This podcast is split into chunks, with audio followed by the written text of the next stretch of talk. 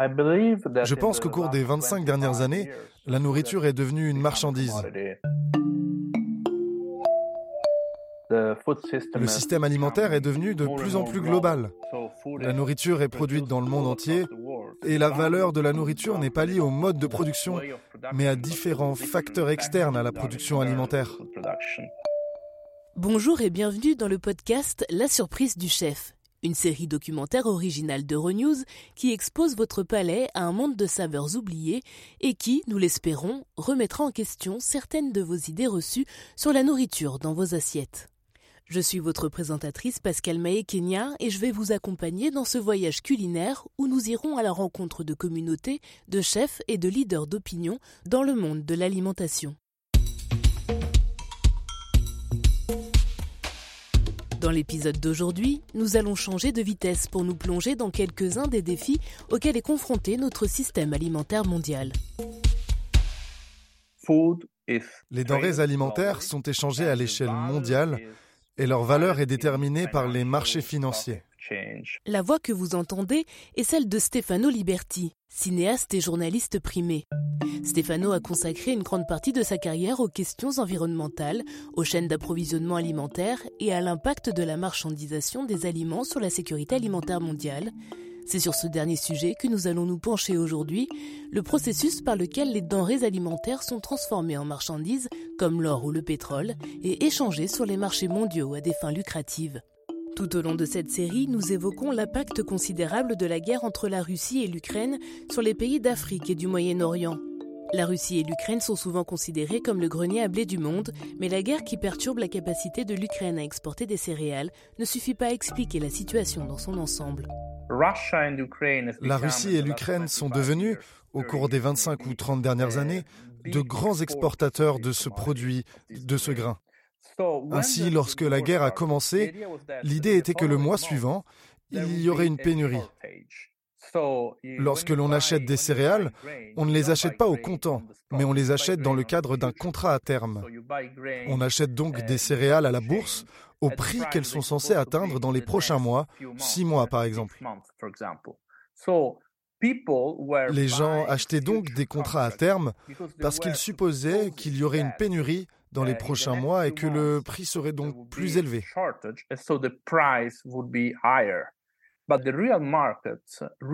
Mais le marché réel est lié à ces contrats à terme. Ainsi, les gens de la bourse achètent des prix à terme, mais le prix réel augmente immédiatement. Il y avait donc cet effet paradoxal. Il y avait beaucoup de céréales, mais les prix augmentaient, augmentaient très très très rapidement.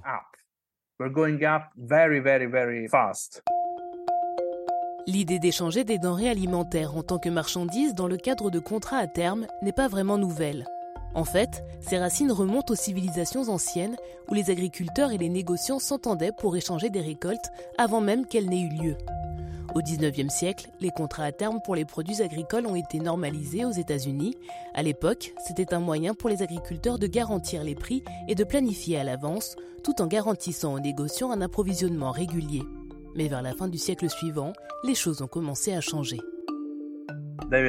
Ils ont été déréglementés depuis le début des années 1990. Les États-Unis ont adopté des mesures visant à déréglementer ces marchés à terme, ce qui a permis à un plus grand nombre de négociants de participer au marché en utilisant de nouveaux instruments financiers qui n'étaient pas soumis à une surveillance réglementaire. Les négociants ont été autorisés à détenir une position plus importante sur le marché et à influencer les prix, Enfin, l'abrogation de la loi Glass-Steagall, qui avait séparé les banques d'investissement des banques commerciales, a permis aux banques de s'engager dans le négoce de matières premières agricoles. Tout cela a conduit à un afflux d'investisseurs variés sur les marchés alimentaires. Traditionnellement, certains spéculateurs font partie du marché, mais ces dernières années, les spéculateurs sont devenus majoritaires sur ces marchés. Ils l'utilisent non pas comme un moyen d'organiser le marché, mais comme un moyen de faire des profits. Lorsqu'un produit de première nécessité devient un actif financier soumis à la spéculation du marché, ce sont les pays qui ont renoncé à leur souveraineté alimentaire qui peuvent finir par en payer le prix. Lorsque le système alimentaire se mondialise, certains pays décident de s'appuyer sur les importations et non sur la production. C'est ce qui s'est passé par exemple en Afrique du Nord. Si l'on prend l'exemple de l'Égypte, ce pays était, à l'époque romaine, le grenier à blé de Rome. Les Romains importaient d'Égypte une énorme quantité de blé pour leur population et leurs soldats. Aujourd'hui, l'Égypte est un importateur net. Elle ne produit plus de blé, ou alors en petite quantité, parce qu'elle préfère acheter du blé sur le marché mondial, où il est normalement moins cher. Mais en cas de guerre ou de problème climatique, les prix peuvent monter en flèche. Et ces personnes ne peuvent plus acheter de nourriture. Elles ne peuvent plus acheter de blé. Il y a alors des émeutes pour la nourriture. La nourriture devient donc une marchandise et toutes les chaînes d'approvisionnement alimentaire deviennent très longues et ne sont plus contrôlées par l'État. Mais selon Stefano, il y a deux manières de changer la situation. La première consiste à réglementer les échanges de denrées alimentaires sur les marchés boursiers mondiaux. Ces marchés ont été déréglementés depuis le début des années 1990. La première étape serait donc de recommencer à réglementer et d'empêcher les acteurs financiers et les banques commerciales de parier sur les denrées alimentaires.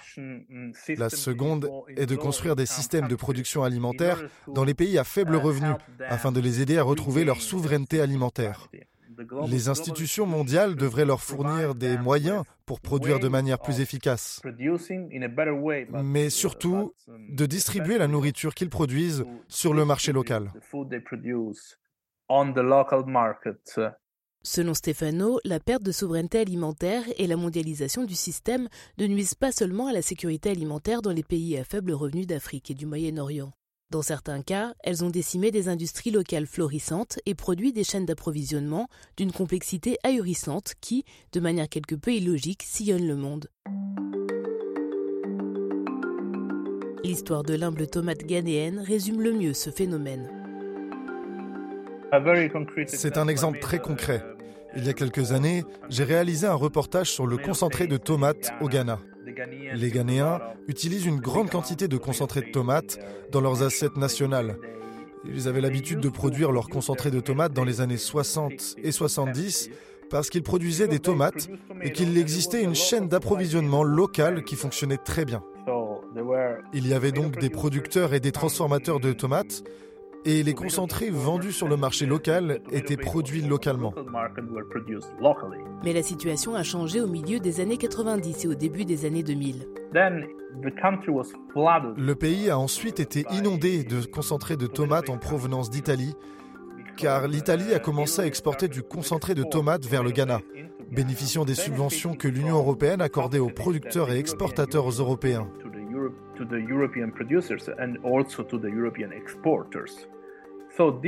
Il s'agissait donc d'une situation paradoxale. Le concentré de tomates en provenance d'Italie était moins cher que le concentré de tomates produit au Ghana.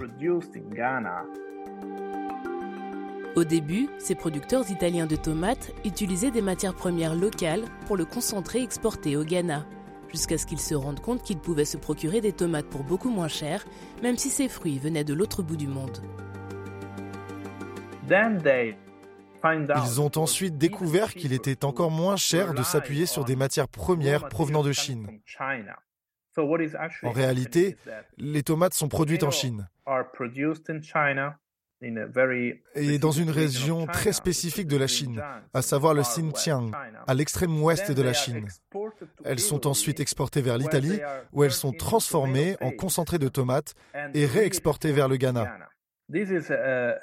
C'est un très bon exemple de la façon dont la nourriture est devenue une marchandise, car ce concentré de tomates, qui a traversé trois continents et trois océans, est moins cher que celui qui est produit localement.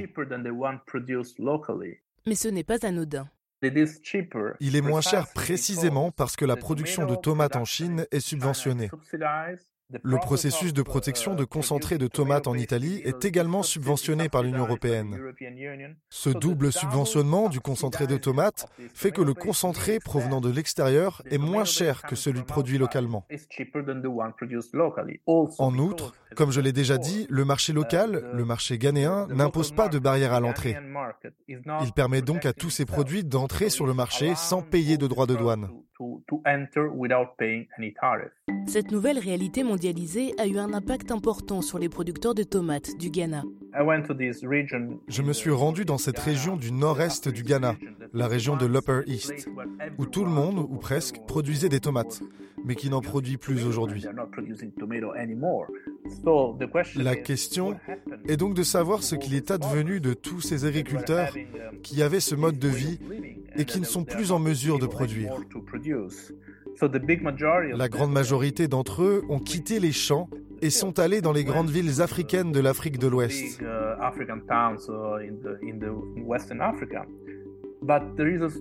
Mais il y a une minorité, pas si petite, qui a choisi de traverser le désert et la mer afin d'arriver en Europe.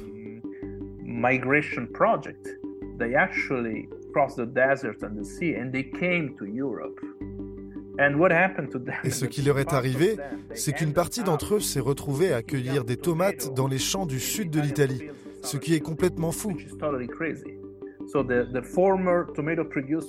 Ainsi, l'ancien producteur de tomates du Ghana s'est retrouvé à récolter des tomates en Italie et, d'une certaine manière, à alimenter ce système paradoxal qui exclut ses compatriotes du marché. Même si la nourriture a toujours voyagé, Stefano estime que ce système ne fonctionne pas. La nourriture a toujours traversé les océans. L'essentiel du régime méditerranéen est basé sur des produits venant d'ailleurs. La tomate elle-même vient d'Amérique centrale. Elle a été importée en Europe par les Espagnols, conduits par Christophe Colomb au XVIe siècle. Elle est devenue par la suite une fierté nationale en Italie. Ce qui se passe aujourd'hui et ce qui se passe depuis 30 ans, c'est que les aliments voyagent de manière insensée et sans aucun fondement logique. Tout ça peut nous donner à réfléchir avant d'acheter un tube de concentré de tomates au supermarché. Je pense que nous devons assurer la transparence de la chaîne d'approvisionnement. Lorsque nous achetons des denrées alimentaires, nous ne disposons d'aucune information. Nous devrions avoir plus d'informations sur les aliments que nous achetons dans le secteur de la vente au détail. J'ai besoin de savoir comment ces aliments ont été produits et de quelle manière. Et c'est l'une de mes intentions, lutter contre les aliments anonymes. Lorsque j'achète par exemple du concentré de tomates en Italie, je ne connais pas la provenance de la tomate. Je ne sais pas si les tomates ont été cueillies par des migrants illégaux. Je ne sais pas si une grande quantité d'engrais et de produits agrochimiques a été utilisée pour cette production. Je ne sais rien du tout. Je ne connais que le prix. Si j'ajoute ces informations, j'accepterai peut-être de payer un prix plus élevé pour une production plus respectueuse de l'environnement, plus éthique, et je pourrais jouer un rôle actif dans la chaîne d'approvisionnement.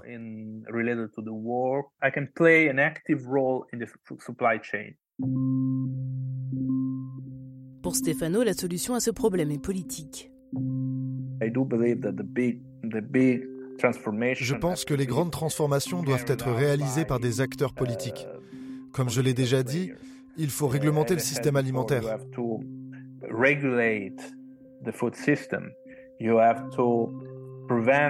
Il faut empêcher les acteurs financiers de se mêler du système alimentaire. Il faut réglementer les accords de libre-échange sur une base plus équitable. Il faut donc donner aux pays en voie de développement la possibilité d'améliorer leur réseau de production alimentaire et donner aux petits exploitants agricoles du monde entier les moyens d'agir. En Europe, nous disposons de la politique agricole commune pour protéger nos agriculteurs et leur accorder les subventions dont ils ont besoin pour produire des denrées alimentaires, même si cette politique est controversée. Mais partout dans le monde, nous ne devons pas abandonner les agriculteurs, car ils sont très importants pour l'avenir de la sécurité alimentaire, mais aussi pour l'alimentation, l'avenir de notre environnement et de notre planète. Mais en tant qu'individu, nous avons aussi une part de responsabilité. Il y a deux niveaux. Bien sûr, chacun d'entre nous peut faire la différence en faisant des choix individuels. Mais la grande différence doit être faite par la politique, car elle seule peut réellement changer le système. Bien entendu, la politique agit sous la pression de la société civile, des individus. En tant que citoyens, nous devons donc faire pression sur les politiciens pour qu'ils fassent de cette lutte contre l'alimentation anonyme une priorité politique et pour qu'ils mettent en place un environnement dans lequel la production alimentaire ne soit plus standardisée, ni trop mondialisée, et où l'alimentation ne serait plus aussi anonyme qu'elle l'est aujourd'hui.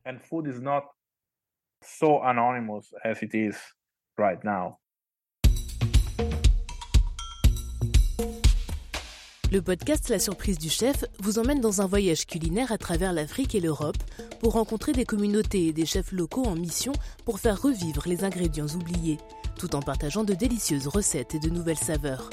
Je suis votre présentatrice Pascal Maé-Kenya et cette série est écrite et produite par mes collègues Ashling Niculin, Naira Davlachian, Marta Rodriguez Martinez.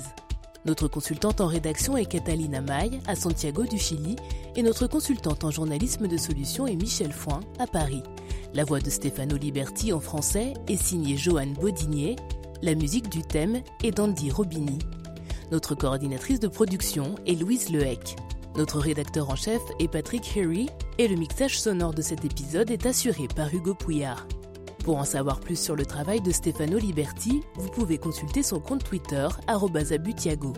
Vous pouvez écouter la surprise du chef sur Apple Podcast, Spotify, Castbox ou sur toute autre application où vous recevez habituellement vos podcasts. Si vous avez aimé l'émission, donnez-nous une note de 5 étoiles, commentez-la et parlez-en à vos amis. Cette série a été financée par le Centre européen de journalisme à travers le programme Solutions Journalism Accelerator ce programme est soutenu par la Fondation Bill et Melinda Gates.